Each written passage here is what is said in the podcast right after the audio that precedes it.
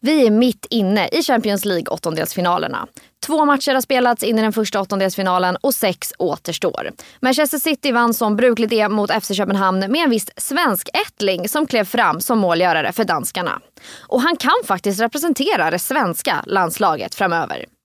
Peter Gerhardsson har tagit ut sin trupp till måste-matcherna i nästa vecka och Marcus Berg är tillbaka i Blåvitt, men inte som spelare.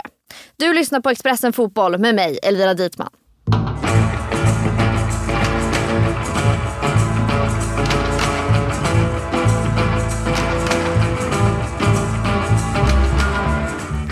Om vi börjar då med Champions League, där FC Köpenhamn tog emot Manchester City på Parken inför den första åttondelsfinalen. Som brukligt är gick Manchester City vinnande ur den här duellen. Matchen slutade 3-1 och målgörarna skrevs Kevin De Bruyne, Bernardo Silva, Phil Foden och för FC Köpenhamn, Champions League-debutanten Magnus Mattsson. Så här lät det i TV4 Play. Och fostrad i Silkeborg. Champions League-debut och målskytt mot Manchester City. FC Köpenhamn kvitterar. Det stod inte skrivet på något annat konto än möjligtvis Edersons slarv. Men det är 1-1. Magnus Mattsson låter lite svenskklingande, eller hur? Ja, den danska talangen har faktiskt en svensk pappa. Och Mattsson har representerat det danska landslaget på ungdomsnivå, men han kan välja Sverige till sin seniordebut. Till Fotbollskanalen så sa landslagschefen Thomas Pettersson att man kommer hålla ögonen på honom framöver. Däremot sa Magnus Mattsson själv till TV4 Play efter matchen att hans fokus ligger på det danska landslaget där han då har varit under ungdomsåren och att han faktiskt inte har hört någonting om det svenska landslaget. Även om det inte blev någon jätteskräll på parken så fick Manchester City några dängor under matchen med både Jack Grealish som gick ut skadad och Bernardo Silva. Så här lät det i TV4 Play. Ja, Grealish lägger sig ner. Han fick en, blev trampad på bakhasorna verkade det som. Mm, jag skulle inte tro att han äh, lägger sig för det misstänker Han har haft äh, problem med muskelskada och jag kan tänka mig att det är något sånt han drar upp i det där läget. Enligt Manchester Evening News så rörde det sig om en muskulär skada på Grealish och Silva som fick en hård smäll mot ankeln.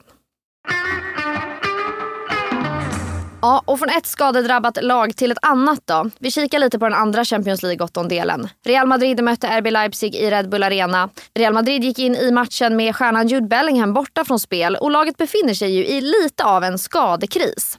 Det blev en ganska svag insats av det spanska laget och Leipzig fick en boll i nät redan den andra minuten. Det målet dömdes dock bort för offside. Och tidigt in i andra halvlek blev det istället Real som gjorde matchens första och enda mål genom succéspelaren Brahim Diaz som efter en solored kunde skicka in bollen. Och så här lät det då. Attackerar med fart Brahim Diaz. Vilken aktion! Och Men hörni, vi snackade ju lite om landslaget här tidigare under podden och nu ska vi prata lite mer om det. Men vi ska prata om damsidan, alltså Peter Gerhardsson som tog ut sin trupp igår inför Nations League-playoffen mot Bosnien-Hercegovina som går här nästa vecka. Det är ju otroligt viktigt att Sverige vinner de här matcherna. Eller alltså man måste vinna dem för att hålla sig kvar i Nations League Grupp A. Och vi har många svenska stjärnor som är skadade just nu. Bland annat Fridolina Rolfö, Rebecka Blomqvist, ja, ganska många fler. Och Aslani är ju noterbart också avstängd från det här första mötet som sker nästa vecka. Men någon som är tillbaka det är Olivia Skog och hon blev inte uttagen senast, något som hon själv ganska öppet var missnöjd över. Men Peter Gerhardsson menade dock att valet den här gången var betydligt mer självklart. Dels hur hon har presterat här nu liksom under starten på, på 2024 i Champions League. Vi vet liksom att hon är, hon är igång ordentligt. Ehm, och hennes egenskaper också liksom är någonting som, som kanske vi behöver ha i, i vår trupp när det gäller Bosnien-Hercegovina, det vill säga att kunna få liksom en bra tillslagsfot, en, en bra del. Sen är hon van att spela, oavsett om man spelar med fyrbackslinjen eller spelar wing, så är hon van att spela i, i båda de positionerna, eller van, men hon, har, hon kan göra det. Så att, Eh, där var anledningen att vi tog med den nu. Och med mig nu för att ge lite mer insikt om den här truppen har jag Frida Olsson. Hur ser du på den här truppen? Vad tror du om deras chanser? Det känns som att Peter Gerhardsson har eh, tagit ut en väldigt bra trupp, även fast det finns en hel del spelare som, som saknas. Eh, jag tänker framförallt kanske på Magdalena Eriksson som alltid är otroligt viktig i backlinjen, men också att Fridolina Rolfö inte är helt redo att eh, återgå till landslagsspel.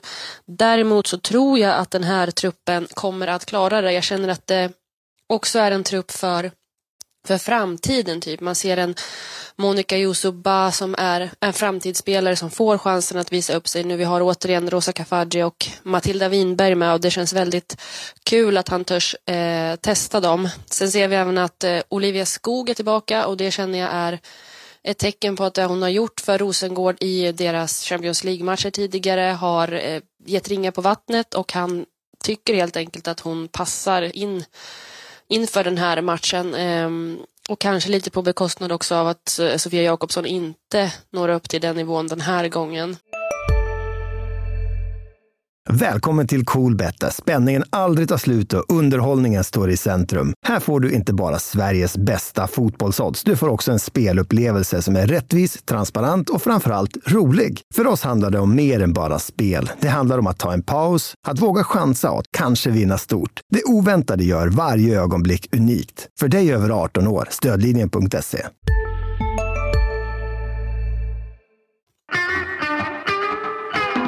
Som en avslutande liten bubblare då. Det fortsätter hända saker i Allsvenskan och igår så kom beskedet att Marcus Berg faktiskt kommer göra comeback i IFK Göteborg. Men inte som spelare den här gången utan som spelutvecklare. Och när någon säger spelutvecklare så tänker kanske jag på typ de som gör så Fifa och liksom den typen av spelutvecklare. Det är inte det han ska göra för IFK Göteborg. De ska inte starta någon ny, något nytt tv-spel. Däremot så ska han ge individuell feedback till spelarna och ansvara för extra träningen och specifikt då på de offensiva delarna. Och det här blir då någonting han kommer göra vid sidan av sin rehabilitering för de skadeproblem som gjorde att han var tvungen att avsluta karriären förra året. Om vi avslutar som vi brukar göra med att blicka lite framåt då, så kan vi se att Svenska Kuppen drar igång redan till helgen. Och som vanligt så är det ju lite drama runt omkring kupppremiären. Hammarby kommer att få spela alla sina kuppmatcher på hemmaplan, alltså på Tele2. Och det här är då för att GIF Sundsvall har begärt om att få köra där. Och det här har fått Mjällby, som är i samma grupp då, att rasa och anklaga förbundet för att ha favoriserat Stockholmslaget. Men jag tänker att vi gör så här att vi kommer göra en specialpodd under veckan som djupdyker i allting som har med Svenska Kuppen och premiären att göra. Alla lags truppstatusar, stämningen, dramat, you name it. Vi kommer diskutera det.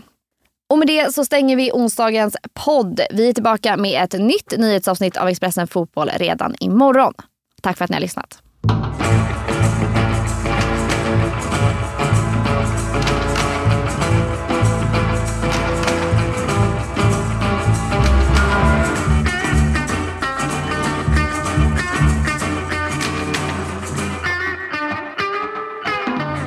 Du har lyssnat på en podd från Expressen. Ansvarig utgivare är Klas Granström. Hej, Synoptik här. Hos oss får du hjälp med att ta hand om din ögonhälsa. Med vår synundersökning kan vi upptäcka både synförändringar och tecken på vanliga ögonsjukdomar. Boka tid på synoptik.se.